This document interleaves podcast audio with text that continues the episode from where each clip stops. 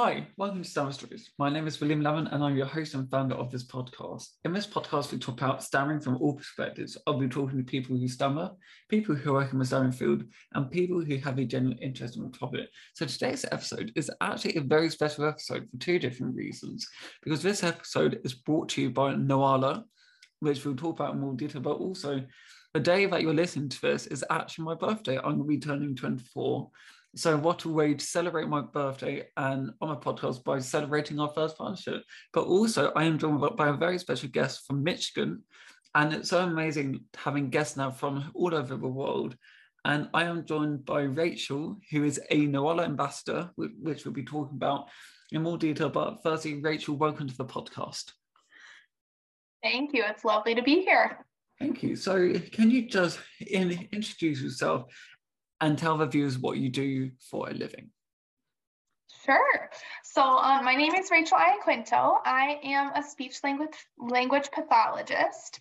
Um, I know you guys call us um, SLTs, um, but here we're pathologists. So, and I'm practicing out of Southeast Michigan um, in the United States. So um, it's really nice to connect from across the pond. wow. Yeah, I work with people across the lifespan, but my specialty um, really is pediatrics. So I work mostly with kids and um, I work for an outpatient facility currently. And then I also see some private clients on the side. So I do a lot of teletherapy through Noala. Um, and I see kids and adults in both Michigan and Florida. And I really have a passion for music. So I use a lot of musical elements in my therapy. Um, really? Yeah, that's kind of me. Mm-hmm. That's really fascinating that you're actually one of the first people who's ever mentioned music in one of the episodes because I get asked more than normal. It's still quite rare, but I still get asked if I sing because lots of people who stammer, they like sing because it's sort of their way of talking, like without sort of something. But also, I, I was there's a guest we've had called Jess Davis, Mimi Darling Beauty from TikTok, and she does drive-through videos, and, and she sometimes challenges herself by like singing her Starbucks order, and it's fascinating how like it mm. distracts her from like her stammer, but also like we were saying how like how can I when you lip sync you don't stammer, or like when you're reading to yourself you don't stammer, but also when you sing you don't stammer. However, when you're with someone else, you do, and like it's that sort of that conscious and like. Have you had many clients who find music like helpful for their stammer?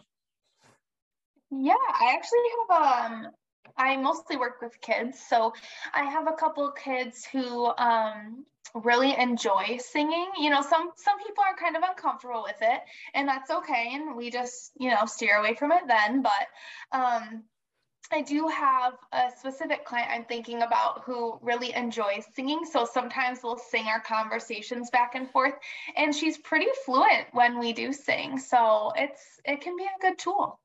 And do you know why that is? I don't know, honestly. I just kind of came across it. I um, worked with a music therapist in my past position and you know we were just kind of experimenting with some different things and he um you know when he started playing music either to distract on the side or to sing our conversation we noticed that with um, our clients who stuttered or had disfluencies that they were very fluent. So I'm not really sure. I think it's I know that music really works a lot of your brain or lights up a lot of different parts of your brain. So I don't know. I'm not sure. Because it, what I find really fascinating is that stammering is lots of people think of stammering or stuttering as the pace of how we saw words. Lots of people think that sometimes like slowing down or like maybe trying to say it quicker or like the pace around the topic is actually one of the biggest like misconceptions I think because I think people think take your time, no worries, but actually when someone says take your time, I feel like we stammer more because we feel like there's more pressure that mm-hmm.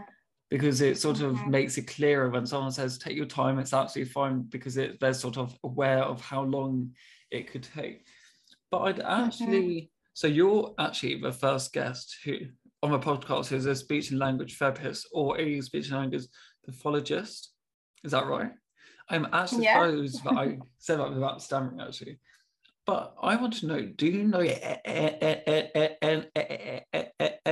anyone close to you who actually has a stutter or stammer? Yeah, I actually don't have any friends or family members who have a stutter, but I um, do have quite a few patients that I I would say I'm close with. I mean, we have good relationships. So um, a lot of the kids that I work with, I um, I really enjoy working with them. I don't, Um, I don't even know what else to say about that. They're just they're just the best. So I absolutely love that, and I think we'll talk about like my speech and language uh, journey, like growing up as a child, but also how I don't think um, some people who don't understand how much of a of a difference it can do to someone, and I think my I still remember like some of the techniques when I was taught at a very young age that they've been stuck with me, and like when I but we'll talk about it in more detail because I'd love to know your thoughts, like maybe how different like some of the techniques are that I've maybe been taught that like over here maybe slightly different to like how you were teaching it like the States. But what made you get into this area? Yeah, so I I honestly just became a speech pathologist because my great grandmother had a stroke. Um, and then after that, she had what's called aphasia. I don't know if you've heard of that, but I can explain it. Um, it can present in different ways, but basically, it's another communication disorder um, where the comprehension and or the um, communication can be affected. So um, for example, it was really hard for her to say what she needed or what she wanted. And um, if she needed a glass of water, she couldn't tell us that. Um, she was unable to use her language to communicate. And so I, um, I really just saw how this affected her relationships with our entire family and you know with with everyone around her. And it really inspired me to become a speech pathologist um, which is funny because oddly enough i work with kids now and she her situation kind of inspired me. Um, but i think what i what really like drives me every day is that um, the relationships and communication and the way that it's perceived. And i think that's something that you can make comments on too. Um, i think that the way that i think that the way you communicate is um, it means a lot to people and it means a lot um, and there can be a lot of shame with it too. And i think that it's it's trying to encourage um, my patients to communicate openly and the best they can um, to just encourage those relationships with the people around them with their family with their friends. Yeah, for sure. And I think it's so fascinating how like we all sort of have like one sort of thing that sort of triggers us to make us want to go into our job. And like one sort of story or like something close to us that makes us realize that actually I do find that quite fascinating. And actually that can lead to like your whole career without even realizing it at the time but also it's like the helping aspect as well like knowing that you can help others by if you like one of the reasons when i was starting this podcast was knowing that not only will it help me with other people but also help other people as well and like inspire others like grow this plan but also encourage people to do what i've encouraged myself to do like to do public speaking like come on to like a podcast. It's lots of people would find quite terrifying especially talking about a topic like so close to their heart mm. and so I had speech therapy for the first 10 years of my life. And I was very delayed in my first few words. And I started, got, so I got taught Makaton, which is basically symbols. So if I was wanting a glass of water, I would point to the glass of water or like certain symbols and like certain sign language because they, my stammer was so severe that I couldn't really form a full sentence at all mm. but also when I was going to like primary school, which is I can't I can't remember what sort of grades like junior school in like that sort of young age, and I have so I was statemented from a very young age where so I got dyslexia, dyspraxia as well, So I had to have one-on-one support. And I went to speech therapy every single week for the first 10 years of my life. I, I still remember the route to the to the room that I had it in. I could still tell you exactly where to go. And I can still vividly remember what was inside that room and like the person as well. And what I found fascinating is that the techniques that I got taught then, I still sometimes use now. Like there was this slide method, and like so, like it was called slick for slide, and it it all just comes back to like how you should sort of prolong it, like prolong your words and like use it as like a sign. And there was a B method for Buzzy B, like like but or like so like I it's so weird I'm not even thought about it for ages. Like it's all coming back to me. And then when I went to secondary school, and they were like, actually, you don't need speech therapy anymore, but also we can't provide it to you because it's not part of your age group. So you're basically by yourself now. And and at that stage, I was quite comfortable. So we were like, oh, okay. And I went to school with people with learning difficulties, and that school had 80 students. And then I went to a college of 4,000 students. And I didn't know if anyone else in that college was going to stammer because in my school, a few other people stammered. So I was like, but the anxiety that that was causing like my stammer between like transitioning from like that school to the college was huge. And I my stammer got quite bad. And that's when I got referred to. So I went to my GP, my doctor, and I said, My stammer's really bad. What can we do? What support is there for someone my age, was like still young? I'm not. And he said, the Michael Palin Centre. And I'm not sure if you know of the Michael Palin Centre, but it's the most transformational stammering school in the world. Well, to me, it is. I am very biased about the topic, about the school. And it was a two week intense course for people who stammer around my age group. And it was such a life changing two weeks because I really not got only got taught about like techniques, we got told about the iceberg and also the what our stammer actually is. And I think that's such a key thing to like tell someone what their stammer is, because I think most people don't really know. So they see it as a bad thing, but actually when you explain it you know that it's not your fault. And I think sometimes people with stammer think it's their fault that they stammer, but actually it's not. Like it's just our body being a bit funny. And like they made us do some very like they made us go out into public and like ask for directions, which is terrifying for like not does if you don't have a stammer, but also people with a stammer actually going to ask for someone like then as you will know like there's some of done with like that thought of like asking for help when you don't really know how it will be relaxed. And I've not had speech therapy since. And I realized that Michael Palin's school gave me sort of like techniques for my that I could use at work and like my childhood techniques were sort of techniques that I could use like school and like with friends but I realized that I needed that next step of like therapy. Does that sort of make sense? Like that sort of transition mm-hmm. for like the different life changes. So yeah, that makes so much sense. That's incredible. That school sounds incredible. Yeah, and it's so so so include like all the links to everything like the episode bio for our listeners to find out more. So not that many people know what the iceberg uh what the iceberg is. Do I just give a sort of a brief background of what the iceberg is, the stammering iceberg. You want me to give a background yeah. on the stammering iceberg? Honestly, when I think about it, I think about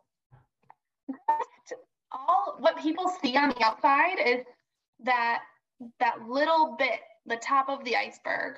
Um, and that's the setting, that's the communication that people are seeing or hearing, or you know, the things that uh, what everyone else is perceiving from you in the way that you're speaking.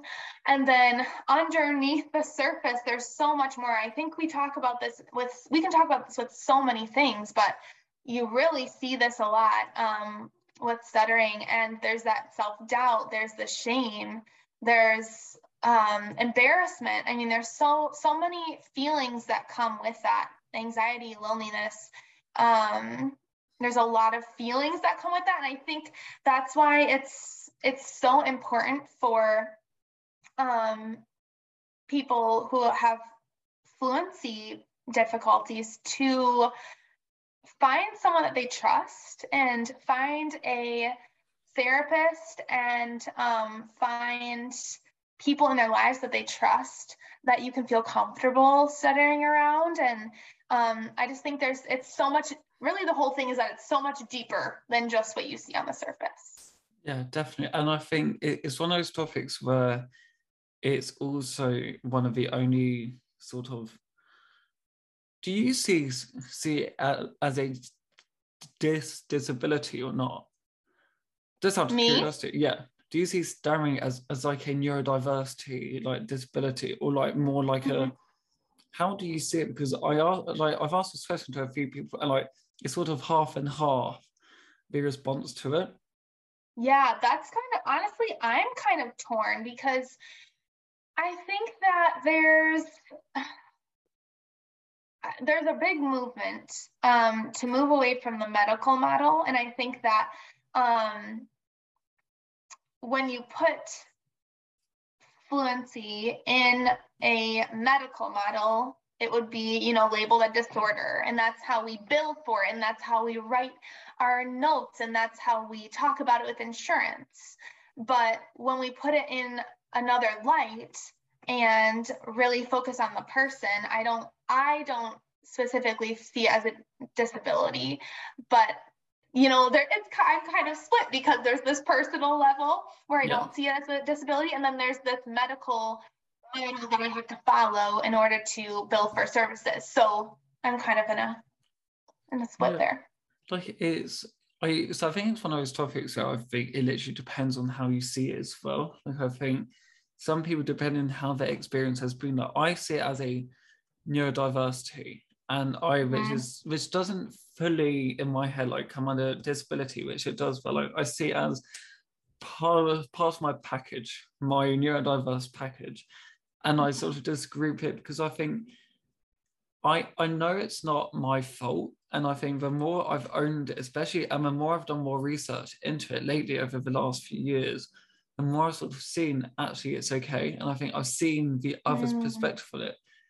Do you get parents coming in to you and and say it's their do you do you get lots of sort of conscious parents that they think that they've caused their child stammer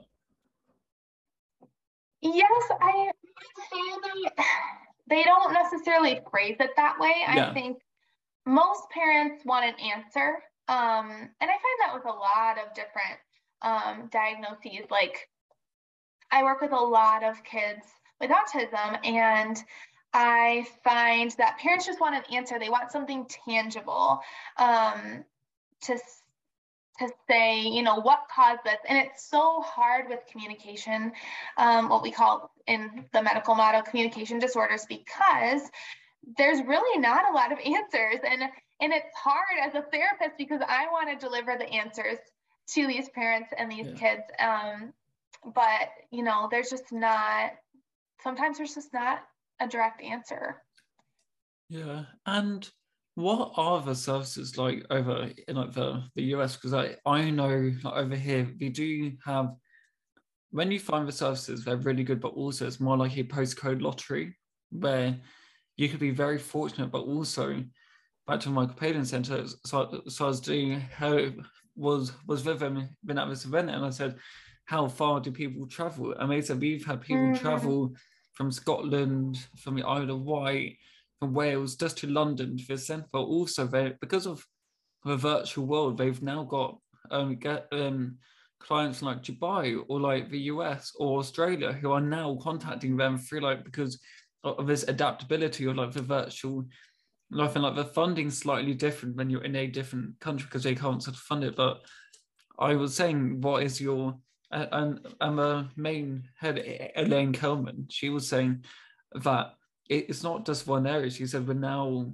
in so many different places, but also it's just how the pandemic has sort of changed the sort of the outlook and like how it's still seen as and like they're still medical and they still have to wear like a masks when they see their clients and, and like she was saying that how it's hard for like the, the client doesn't the kids don't have to wear a mask but like they're wearing a mask and it's harder for like the kids to see like how the speech therapists are like reacting to them. Like normally you'd be like very smiling like encouraging but you can't see that like through a mask. Then as you said it's quite a different sort of situation.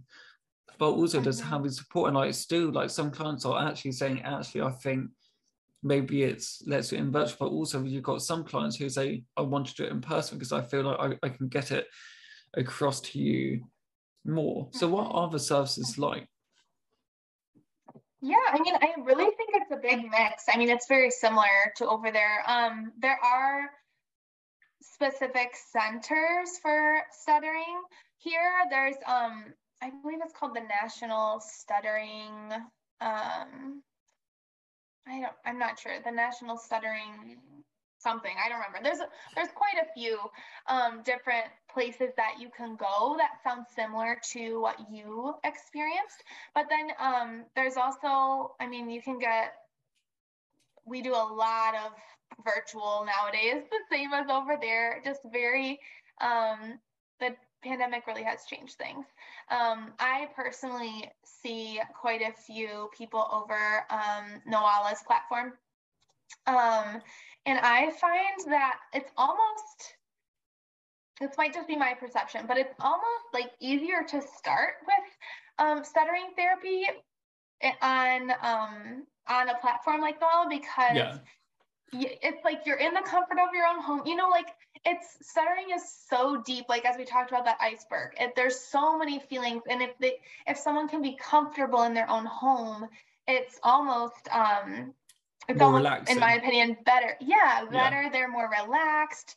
Um, they're regulated and ready to you know work. And sometimes being in a new place and you know with a mask on or without a mask on or um, just going to a new place and meeting a new person and it, it can be overwhelming for anybody. And um, so I, I mean there, it's just kind of preference of the uh, client or patient.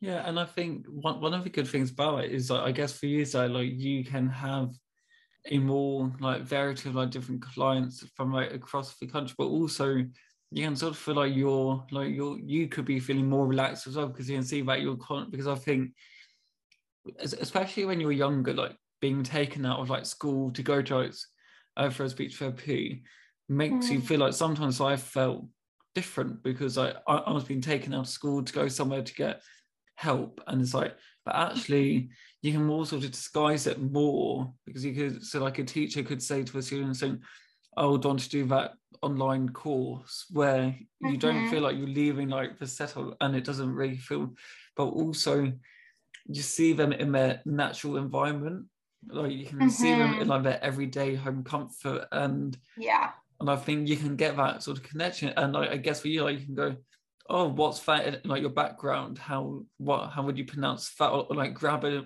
grab your favorite toy, and like tell me Mhm. about it. And like you're sort of more Mhm. relaxed and comfortable. So now Yeah. you've sort of led us very nicely. As I've mentioned, we've got our very first pod, uh, partnership for podcast, which I'm very, very excited about, but also it means so much for you that we are par- partnering up with Noala, Stammer Stories X Noala. And I did a tweet in January about my New Year's resolutions. Normally, when you set a New Year's re- resolution, you sort of start off with good intentions, then by the end of Jan, you sort of forget about them mm-hmm. and it sort of loses the appeal. But I did a tweet saying, I'm looking for I'm looking for more public speaking opportunities to grow my confidence. But I had a, a DM from the Noala team saying, We've seen your tweet and we'd absolutely love to help you achieve that. And I took part in a in a really fascinating in Instagram live with Sarah, one of her speech and language uh, therapists at Noala, and we did a and I can and I'll share the link to that. And we had a really good conversation about the like my journey through speech and language therapists, but also her perspective on it as well, like how different it is and like how everyone's journey. and then we stay quite close. But also the lovely bit is that we both started off at the same time, so we we are growing with each other along the journey, and I'm absolutely privileged to have them sponsor this episode. And I'm just going to say a bit more about Noala. Noala is on a mission to make speech and language mainstream, opening up access to more families. This matters as then as communication is a very essence of human interaction. This is very true. And I think even if you don't stammer, you can agree that's something. We are building a meaningful community, connecting professionals from all around the world, sharing insights and experiences. Which sort of brings us to our episode, which is I'm recording from London and you're recording from Michigan. But also, Noala Pro is a, is a digital platform tailored for speech and language professionals, offering all the resources they need in their day to day practice, giving professionals peace of their mind of more of what they're doing love. And it's so exciting what we're doing. And, I, have seen the platform and I've seen what it's doing. And I saw the amount of paperwork my and language therapist had, like a thick file. So this was a long time ago. So before our computers were a thing, but there were a lot of big paper binder folders and like every detail. And I was seeing how it's like all on one platform, but also you can get up notes, you can also you can provide resources through a platform, which is amazing. Like you can share that directly to your client, which is an aspect which I would have loved growing up, but also something they can just refer to as well. And Rachel, you are a so, ambassador for Noala. So can you just talk about what your role is as a as a Noala ambassador and, and just a bit more about how you use the platform as well? For sure, of course. Yes, first off, I just have to say I am thrilled to be an ambassador for Noala. They are just inc- it's an incredible team. Um, it's been wonderful to work with um, a company who really cares about the people that they are creating for. Um, and in my role, I get to collaborate on things like this. Um, so I get to do this wonderful podcast, um, have discussions over Instagram, um, conference, and to give them um, my feedback and also my patients' feedback on the platform, which has been just great because um, I think in a lot of different platforms, they just get very, um, you know, we're going to do what we're going to do. And Noala is very open to feedback. They want to make it exactly what we need as therapists and patients. So that's just been wonderful.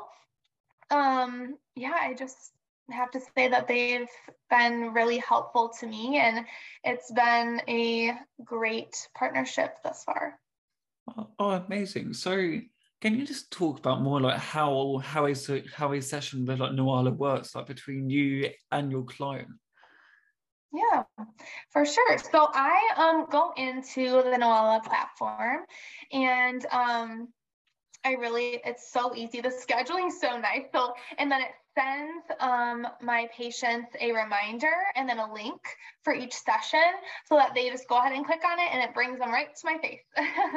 um, and then it's just really nice because they have um, different planning tools so we can um, I, we can request different resources to be made, different activities for all kinds of different um, diagnoses. So um, there's just all kinds of things on there, which is so nice.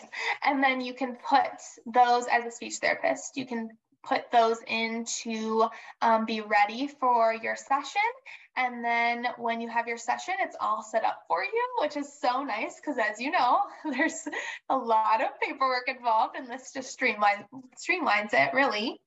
Um, I'd have to say my favorite thing is the whiteboard. As a therapist, I do a lot of writing and a lot of drawing with kids and adults, and um, it's just really, really nice. And you can just take your note right on the side. And I think my patients really like it because um, it's just all in one. You know, we've yeah. got we. I don't have to share my screen a million times. There's not awkward pauses. It's very fluid and it just allows us to have the best session possible because it's almost like we're there in person without being in person. So plus I guess it sort of feels like more of a safe space as well because you're talking within a you're still talking like within a speech and language setting and it's not like when you because sometimes like sharing screens so sometimes you may share a wrong screen and, and, i guess that can be quite difficult especially if you may have the notes up on like the mm-hmm. person who's talking to you but also i i am very very impressed that you know you can use a a virtual whiteboard because i've tried one i've tried a few times and I find a remote too. So I think that could be my distraction. But I find a virtual whiteboard one of the hardest tools to use. I just can't. I I, really? I just. Do you do you have like a stylus that you can use, or like do you, or, or can you freestyle with a mouse? I use the mouse, but I wow. wish I had a stylus. That would be. I wish I had a touchscreen computer. I don't yeah. have one of those yeah, I am very impressed because I, I I can't even like do those virtual like, documents, sign the documents, and then it's just basically just like the daggered lines all over the place. so. Oh yeah. So as you talk to people who stammer every day, but also you talk to so many other people like within the medical field, but also friends and family and I know that from talking to like a few of the guests, like people have been quite com- comprehensive about going to therapy, and I think they see it as a sort of like a step back, or they mm-hmm. see it as a bad thing to start off with, and then they really wish that they did it sooner. What advice mm-hmm. would you have for someone who's struggling to get therapy? Like, what sort of advice would you give them to find it? But also, what advice would you give to parents as well who think that their child may have a stammer, but they don't really know where to go because they may just be overthinking or they may just be quite conscious, but where what advice would you have? Mm-hmm. Um, I think my biggest piece of advice, which you would probably guess this is my biggest piece of advice, is um, don't wait. There's um, I, I think just get if you're thinking about it go for it. Contact someone. It doesn't hurt to contact um, a therapist or whoever someone that can put you in contact with someone. Um, just reach out. I think that's the biggest thing. Um, i think that it's it's really down to support never hurts um, and I know that taking that step can be really difficult for both adults who stutter and also um, parents of kids who stutter. Um, but it truly is the best thing that you can do.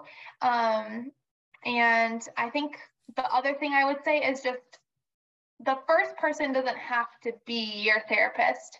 If you don't feel that person is right for you, I think make sure that you feel comfortable with whoever you decide to be your therapist and make sure that you can connect um, with them on a deeper level. And going back to that iceberg analogy, um, it's so important that you can connect with someone on that deeper level to talk about your feelings um, and to really be raw with them if you can.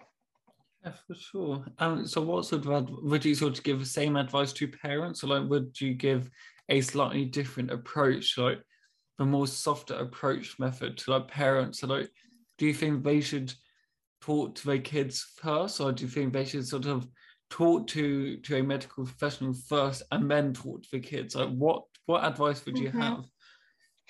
Yeah, it truly depends on the age. So I honestly would contact um, a professional first before you go ahead and talk to your child.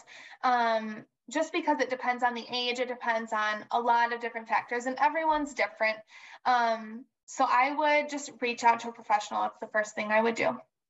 Yeah, which, which I think is the case for everything. Really, is, is I think seek the advice first, and then I think the more you know, the more you will know the best way to get around. Like that will suit you, but also suit your family as well. Because I think you can talk to 10 different people who may give you 10 different advice about what what that will give you will still give you the launch pad about what direction because I think some people may get lost in like what on like mm. where to start and like we all Google too much and like when we think that we've got something wrong with us, we all Google it too much. And I think the more you look into it, the more it sort of scares you. And I think, but also I think have that support, like know that there's other people to help, but also there's other people who are going through what you think. And like, you may be surprised by, I mean, like parents or people who, done, there may be a support group near you that you can just ask for advice and you'll be surprised. Like I think people will be surprised by how many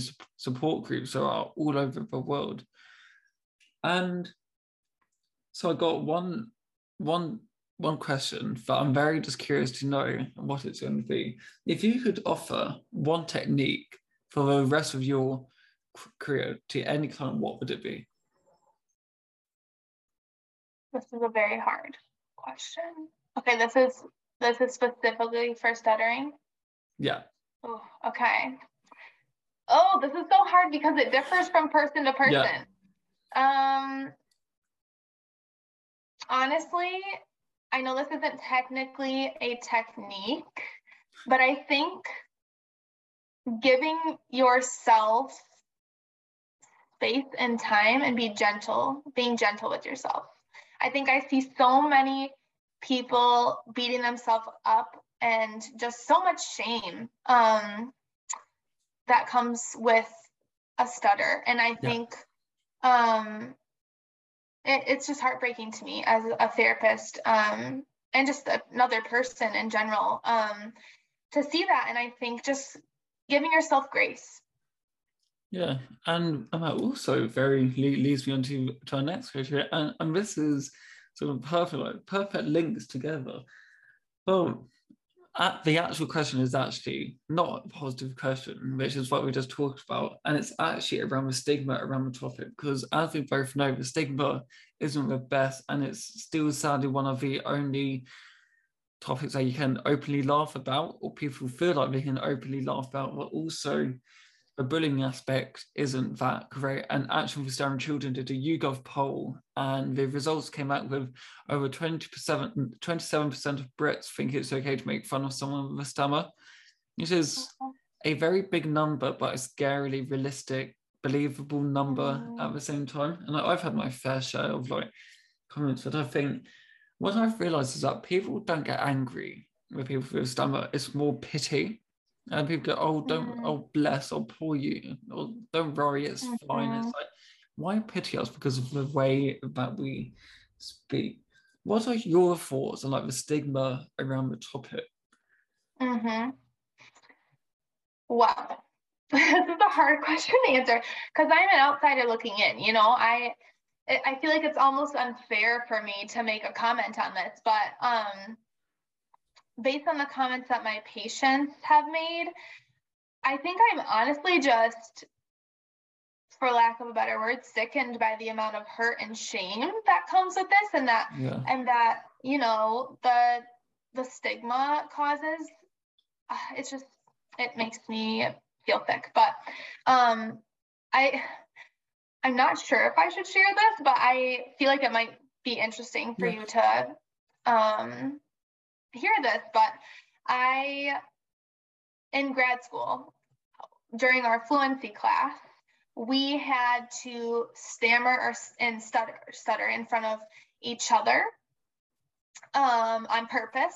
And then um, we had to do it only three only three times in public, right? And I I just recall being so anxious when I had planned to go out and and stutter. Like when I had planned to go out and do that. And I I just have to say I can't imagine feeling that way and not knowing, you know, I had control of when I was going to stutter.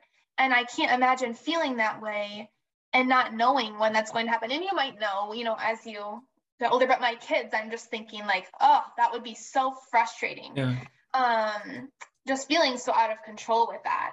And so I just have to say that I give everyone who has a stutter so much so much credit because there's just so much stigma and so much of that shame and it just it's frustrating. Wow. And i absolutely loved what you said because i think one of the biggest conversations i'm having at the minute is sort of that that fourth like we we're always like pre-thinking our sentences or we're always pre-thinking our conversations and we're pre-thinking every word that we say like we always find like stammer friendly words in our in our conversation and I, i'm even though i'm talking about stammering with you now I, I, I like i'm still reading like the questions and I so i still write the questions like the podcast with stammer friendly words, despite it being a stammering podcast. So I'm still like, because that's just how my brain is like everyday Mhm. situations. And like the worst thing is like asking, is like going out into public, especially like team meetings. Are not, my team are they were absolutely incredible. I was so but it's like going to like a coffee shop and like asking for my order. I know that I won't stammer on my order. I know, but it's just that that queuing and just like and sort of like, oh, maybe I fancy that, but thinking, no, I I'm just going to stick to what I'm used to because I know that I'll stammer saying that, and I'm and I'm just conscious about the the latter of what could happen, and I think people with stammer expect for worse, not expect the the, the normality, which is just all right, nothing, and I think. And that's sort of the first time I said that is that sometimes I do think, oh, maybe I'll try that drink, or maybe I'll try that thing from my menu. But my stammer is like the first one, and I thought, no, I know that I was done that way, and I'm just not. It was like, I I just don't know like what because it's like busy London rush hour, they may not Mm. react well, and I thought, you know, I'm just going to stick to my normal order, and I think and that just happens like for rare occasion. You think of how often that happens like in, in everyday life for someone who's down with and like they're scared to basically Mhm. say and and and one way one of the things that I say to someone who's uh, to people to understand is that we have things in our heart that we want to say but we can't and I think that is such a powerful thing just to show the reality of what it's really like to have a stammer like you'll this when I'm talking I'm dealing with kids is that like in school we want to put our hand up and like talk and answer that question but we're scared because we are afraid of like how the other classmates will react if we say, like if there's a if a substitute teacher who don't know that we stammer, we don't know how they'll react like we. Or it's like Mm. Waiting, you know, if there's a like a Q and A like event. Sometimes I'd love to like ask the speaker a question, but I'm just very anxious to do it, even though my stammer is isn't that bad, but I still get very anxious to know that every in, in all that situation, like the anxiety building. I just been like, oh, maybe actually maybe I won't. And I'm, I'm about I'm, I'm about uh, and the time that I've built myself up to do that, time the moment's gone, and it's like, how can we sort of cut out that time? And I and was saying this today. I was doing his, a speech at work, and I said that we all have to give ourselves a proper reason to say no to something, because most of the time it's just us saying, "Oh, I, oh, I'm too nervous to do that," or like, "I'm too worried to do it," or like, "I don't have the time." But actually, what would you be doing if you didn't go to that event? You would just be watching TV, or like you'd just be, and I was like, what? Just give yourself a proper reason say yes, rather than give yourself a reason to say no. And I'm just changing that thought process. Mm.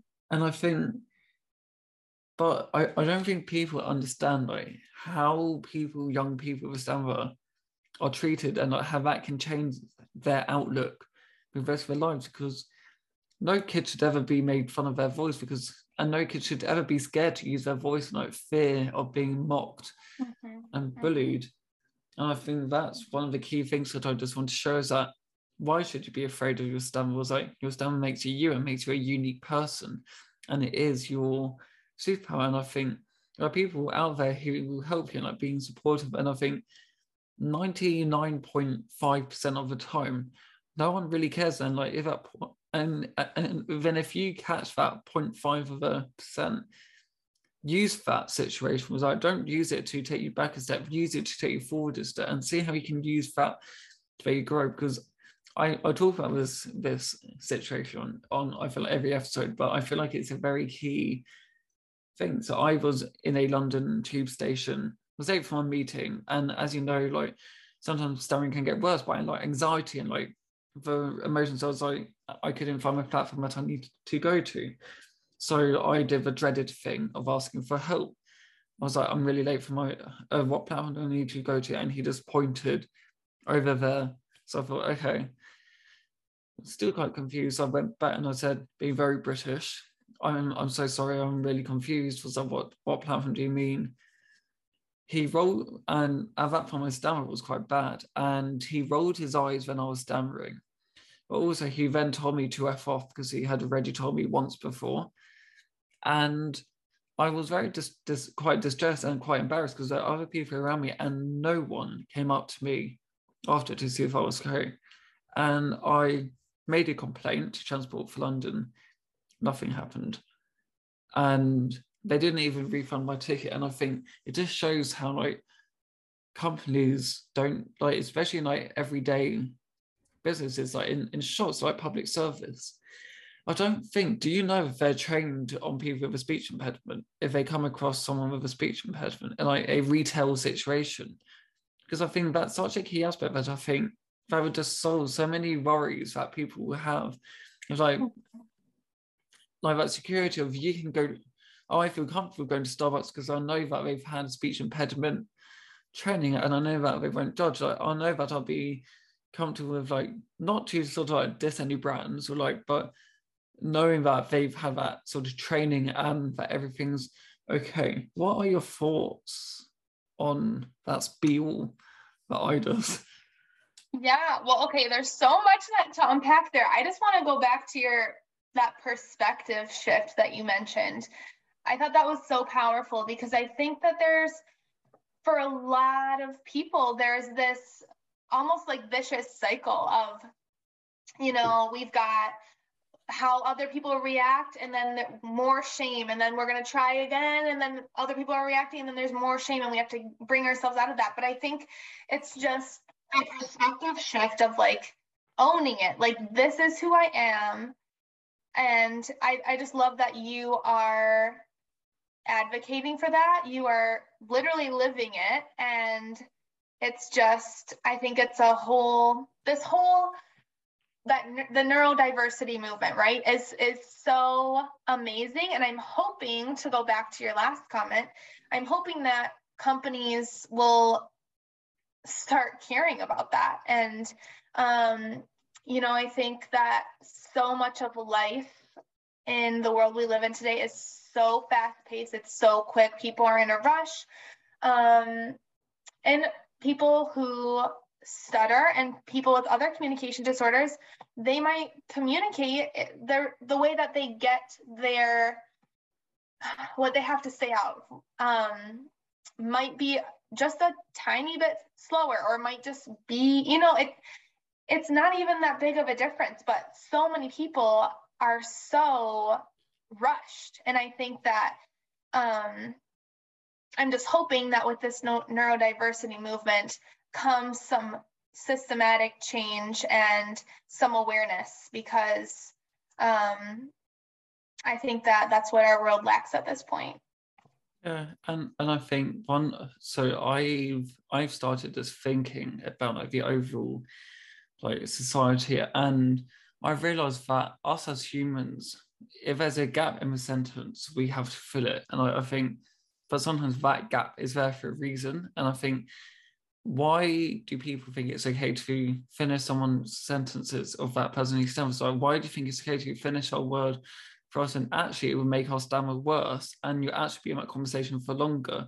But also, you wouldn't tell an elderly person to hurry up to cross the road. So why would you tell someone who's just saying their sentence to hurry up? Because it's just not a human thing to do. And I got a question that I ask all my guests, and I don't give you any notice beforehand. When you think of someone famous who stammers, who do you think of? Oh, who do I think of? I feel like I think of um.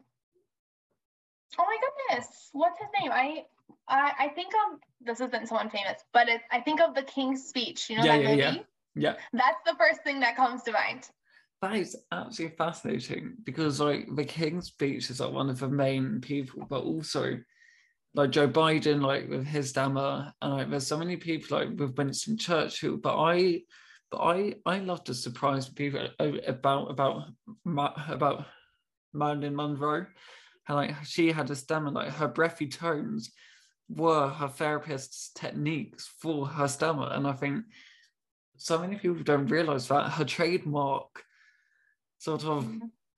her trademark position, like her what she's known for is actually her technique for her stammer. And I think it was like Stormzy, his stammer, like he doesn't do that many media appearances, and that's because of So and like with Ed Sheeran, he had a stammer growing up, and I'm, oh, I'm I didn't know that one. Yeah, so he had a stammer growing up, and oh, who was it? And the actor who plays Jane, um, Darth Vader, he's got a stammer.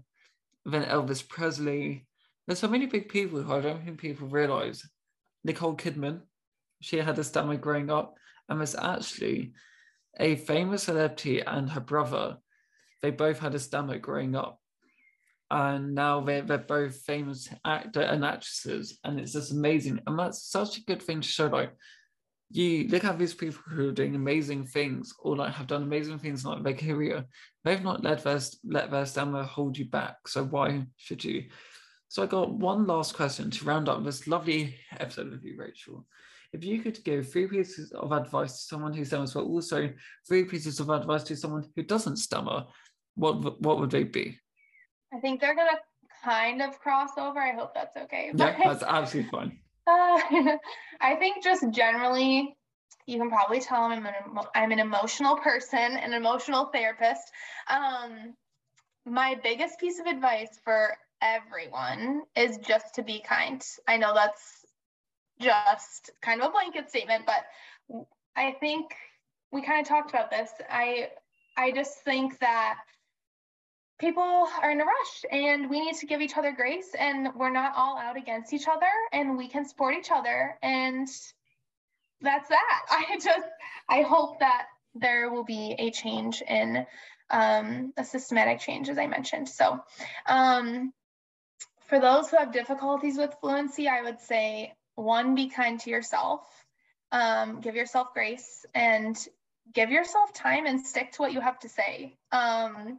I think that's what I want to say as a therapist. I know it's so much harder um, being someone who stammers, but um, I really I think there's so many people that care about what you have to say, and it um, is disheartening to me as a person, as a therapist, to know that there's so many people out there who are changing what they're saying because of their stammer. And um, yeah, I would just say stick to what you have to say as much as you can because we care. um, and then for those who communicate with really anyone with a communication difficulty, um, including fluency, um, again, be kind, give them time, wait wait until they are done talking and don't finish their sentences, please, please, please, please. Um, and give yourself and them grace because we all, you know, we all have our strengths and weaknesses, and um, all we can do is support each other. Amazing. And Rachel, it's been absolutely talking to you, and, and it's been a joy having you as our first speech and language Mm, I'm going to go back to therapist, speech and language therapist on the podcast. And it's just been a huge thank you to Nawala as well for bring for helping us bring this episode together, but also bringing this new connection between us. So thank you for joining me. Thank you so much for having me. It's been so nice talking to you and meeting you. And I just, it's fun to know someone else in England. Thank you.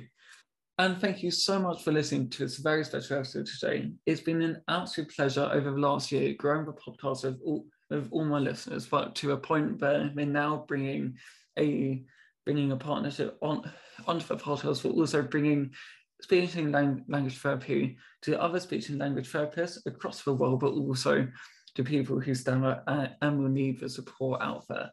And I can't find Nawala enough for supporting this episode. And all of the links will be in the description of this episode.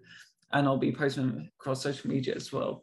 And make sure to also follow us on Instagram and Twitter. We post all our exciting updates and facts, and also TikTok, where we post everyday situations and advice, but also I so we'll be doing some special videos with Nawala about some stammering content.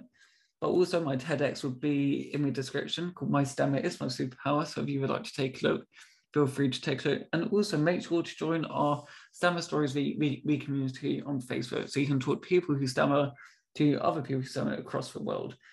And I will see you next time in two weeks. Thanks. Bye.